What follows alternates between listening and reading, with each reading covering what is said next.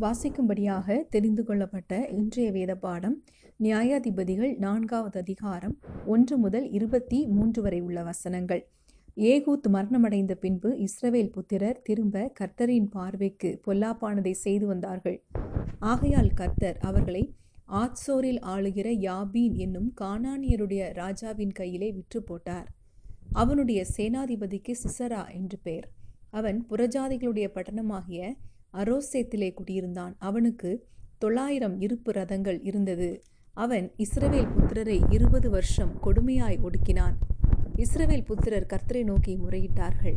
அக்காலத்திலே லபிதோத்தின் மனைவியாகிய தெபோரால் என்னும் தீர்க்கதரிசியானவள் இஸ்ரவேலை நியாயம் விசாரித்தாள். அவள் எப்ராயிம் மலை தேசமான ராமாவுக்கும் பெத்தேலுக்கும் நடுவில் இருக்கிற தெபோராலின் பேரீச்ச மரத்தின் கீழே குடியிருந்தாள். அங்கே இஸ்ரவேல் புத்திரர் அவளிடத்திற்கு நியாய விசாரணைக்கு போவார்கள்.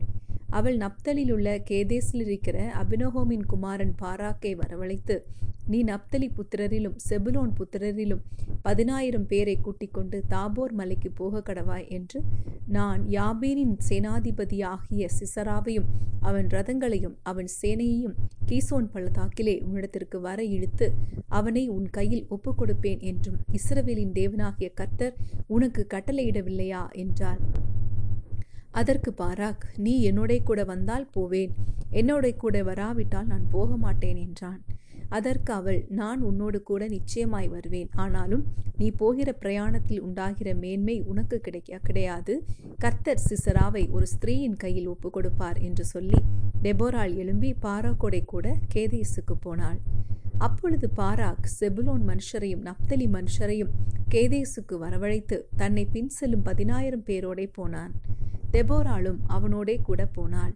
கேனியனான ஏபேர் என்பவன் மோசையின் மாமனாகிய ஒபாவின் புத்திரராயிருக்கிற கேனியரை விட்டு பிரிந்து கேதேசின் கிட்ட இருக்கிற சனாயும் என்னும் கர்வாலி மரங்கள் அருகே தன் கூடாரத்தை போட்டிருந்தான்.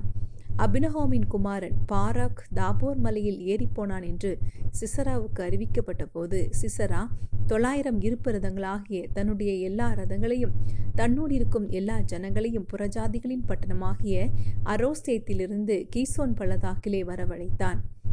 அப்பொழுது தெபோரால் பாராக்கை நோக்கி எழுந்து போ.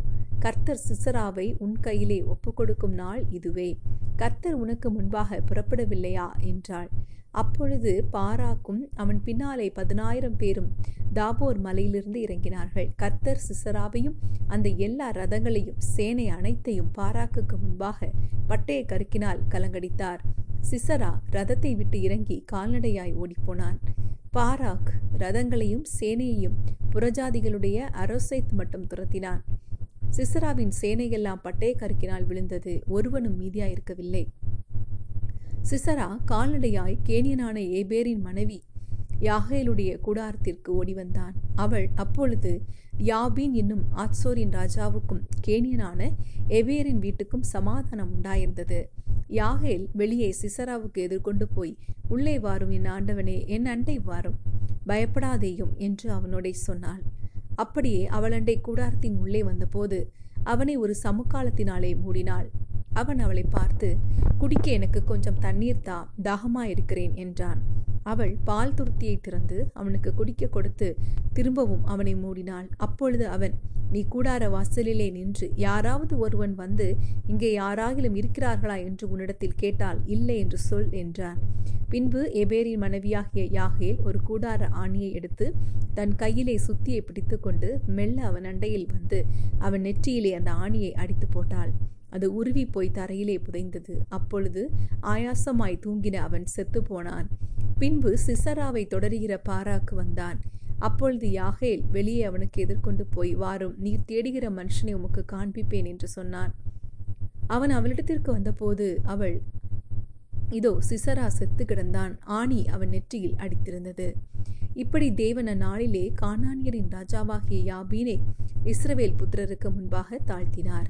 இஸ்ரவேல் புத்திரரின் கை கானானியரின் ராஜாவாகிய யாபீனை நிர்மூலமாக்கும் மட்டும் அவன் மேல் பலத்து கொண்டே இருந்தது. கிறிஸ்துவுக்குள் அன்பானவர்களே இன்றைக்கு நம்முடைய சிந்தனைக்காக நாம் எடுத்துக்கொண்ட வசனம் நியாயாதிபதிகளின் புஸ்தகம் நான்காவது அதிகாரம் ஆறாவது ஏழாவது வசனங்கள்.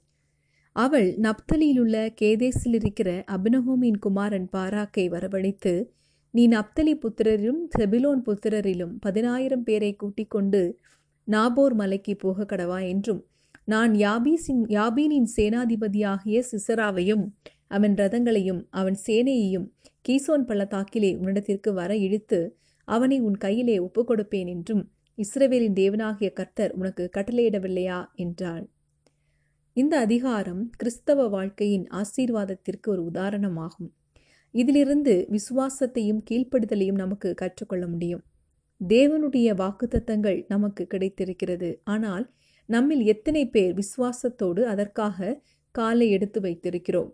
ஆறாவது வசனத்தில் தெபோரால் இஸ்ரவேலின் தேவனாகிய கர்த்தர் உனக்கு கட்டளையிடவில்லையா? என்று கேட்கிறாள் என்று வாசிக்கிறோம். என்னவென்றால் பாராக்கிற்கு தேவனுடைய வார்த்தை கிடைத்த பின்னும் தேவனுக்கு கீழ்ப்படிந்து புறப்படாமல் இருந்தான். நம்முடைய வாழ்வில் எத்தனை முறை ஆலோசனைகளும் தீர்க்க தரிசனங்களும் தேவனிடத்திலிருந்து கிடைத்த பின்பும் நாம் செயல்படாமல் இருந்திருக்கிறோம். இந்த ஆறாவது ஏழாவது வசனங்களில் தேவன் யுத்தத்திற்கான திட்டத்தை திட்டத்தை உண்டாக்கி சிசரையா சிசராவையும் சேனைகளையும் முறியடித்தார். இவையெல்லாம் பாராக்கின் கீழ்ப்படுதலுக்கு தேவையாயிருந்தது. தேவனோடு சேர்ந்து யுத்தத்தில் ஜெயிப்பது என்பது என்பதற்கு நம்முடைய கீழ்ப்படிதலும் விசுவாசத்தோட கூடிய செயல்பாடும் மிகவும் முக்கியமானதாகும். சில நேரங்களில் தேவன் யுத்தம் கர்த்தருடையது நீங்கள் சும்மா இருப்பீர்கள் என்று சொல்லுவார். இதற்கும் நம்முடைய விசுவாசம் கீழ்ப்படிதலும் அவசியமாகும். அவர் பாராக்கிடம் சொன்னது போல விசுவாசத்தின் முதல் படியை எடுத்து வைக்க வேண்டும். இதனால் வெற்றியுள்ள கிறிஸ்தவ வாழ்க்கை வாழ முடியும். நம்முடைய கீழ்ப்படிதல் என்பது நம்முடைய விசுவாசத்தின் ஆதாரமாகும். இன்று நாம் நம்மை சோதித்து பார்ப்போம். தேவன் நமக்கு தந்திருக்கிற பொறுப்புகளை நாம் கவனத்தோടെ செய்கிறோமா? எட்டாவது வசனத்தில் பாராக் தெபோராலுடன் சொல்வது அவனுடைய விசுவாசத்தின் குறைய குறையை காட்டுகிறது. அவன் தயங்கின போது தேவன் தெபோராலை ஊக்குவிக்கிறார். தெபோரால் தேவனை விசுவாசித்தாள் இதனால் சத்ருவை கண்டு பயப்படவில்லை. தேவன் இஸ்ரவேலுக்காக யுத்தம் பண்ணுவார் என்று அவள் விசுவாசித்தாள். தேவனுக்கு மற்றவர்களை கொண்டும் செயல்பட முடியும். ஆனால் உங்களை கொண்டுதான் அந்த காரியத்தை செய்ய வேண்டும் என்று தேவன் எதிர்பார்க்கிறார். இதற்கு நம்முடைய சம்மதமும் நம்முடைய அர்ப்பணிப்பும் மிகவும் அவசியம்.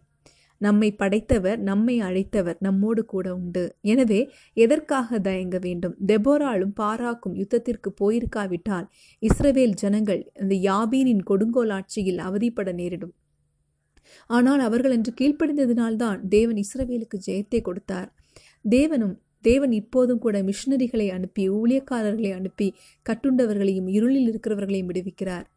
நாம் அனுபவிக்கிற இந்த விடுதலையை அவர்களும் பெற்றுக்கொள்ள வேண்டும். எனவே இன்று நீங்கள் பாராக்கை போல காணப்படுகிறீர்களா? பாராக்கு வாக்குத்தத்தை கேட்டும் போகாமல் இருந்தான். அது அல்லது தெபோராலை போல விசுவாசத்தோடு போகிறீர்களா? வேறு ஒரு இல்லாவிட்டால் வேறு ஒரு அடையாளத்தை கூட தேவன் தரட்டும். அதற்கு பின்பு போகலாம் என்று நினைத்து கொண்டு இருக்கிறீர்களா? அப்படியானால் இன்றைக்குள்ள இந்த செய்தி உங்களுக்கு ஒரு பாடமாக அமையட்டும். உங்களை அழைத்தவர் அதை நிறைவேற்ற வல்லவர். எனவே விசுவாசத்தோடு காணப்பட வேண்டும். தேவன் வாக்குமாறாதவர் எஸ்ஐயா ஐம்பத்தி ஐந்தாவது அதிகாரம் பத்தாவது பதினொன்றாவது வசனத்தை நாம் வாசிக்கும் போது மாரியும் உறைந்த மழையும் வானத்திலிருந்து இறங்கி அவ்விடத்திற்கு திரும்பாமல் பூமியை நனைத்து அதில் முளை கிளம்பி விளையும்படி செய்து விதைக்கிறவனுக்கு விதையையும் புசிக்கிறவனுக்கு ஆகாரத்தையும் கொடுக்கிறது எப்படியோ அப்படியே என் வாயிலிருந்து புறப்படும் வசனமும் இருக்கும். அது வெறுமையாய் என்னிடத்திற்கு திரும்பாமல் அது நான் விரும்புகிறதை செய்து நான் அதை அனுப்பின காரியம் ஆகும்படி வாய்க்கும் என்று நாம் வாசிக்கிறோம். எனவே ஆண்டவருடைய வாயிலிருந்து புறப்படுகிற வசனம் அது வெறும் வெறுமை அது வெறுமையாக திரும்புவதில்லை. அது அது எந்த காரியத்திற்காக எந்த திட்டத்தோடு அனுப்பப்பட்டதோ அந்த காரியம் ஆகும்படி வாய்க்கும். எனவே தேவன் நம்மை அழைத்திருந்தால் நாம் அதை செய்ய வேண்டும். இல்லாவிட்டால் தேவன் அதை வேற யாருக்காவது கொடுத்து விடுவாள் அந்த ஆசீர்வாதம் நமக்கு இழந்து போகும். எனவே நாம் அதற்கு இடம் கொடுக்க வேண்டாம். தேவன் நம்மை அழைத்திருக்கிறார். நம்மை அழைக்கிறார் என்றால் நாம் போவோம். ஆயத்தத்தோடு நாம் சந் சம்மதத்தோடு சந்தோஷமாக அர்ப்பணிப்போடு அந்த வேலைக்காக நாம் போவோம். ஆண்டவர் நம்மை ஆசீர்வதிக்கட்டும். நாம் ஜெபிக்கலாம். எங்கள் அன்பின் பரலோக தகப்பனே நீர் எங்களுக்கு தந்திருக்கிற வாக்கு தத்தங்களை நாங்கள் விசுவாசித்து நாங்கள் உமக்கு கீழ்ப்படுகிறோம். நீர் எங்களை எடுத்து பயன்படுத்தும். ஆமேன்.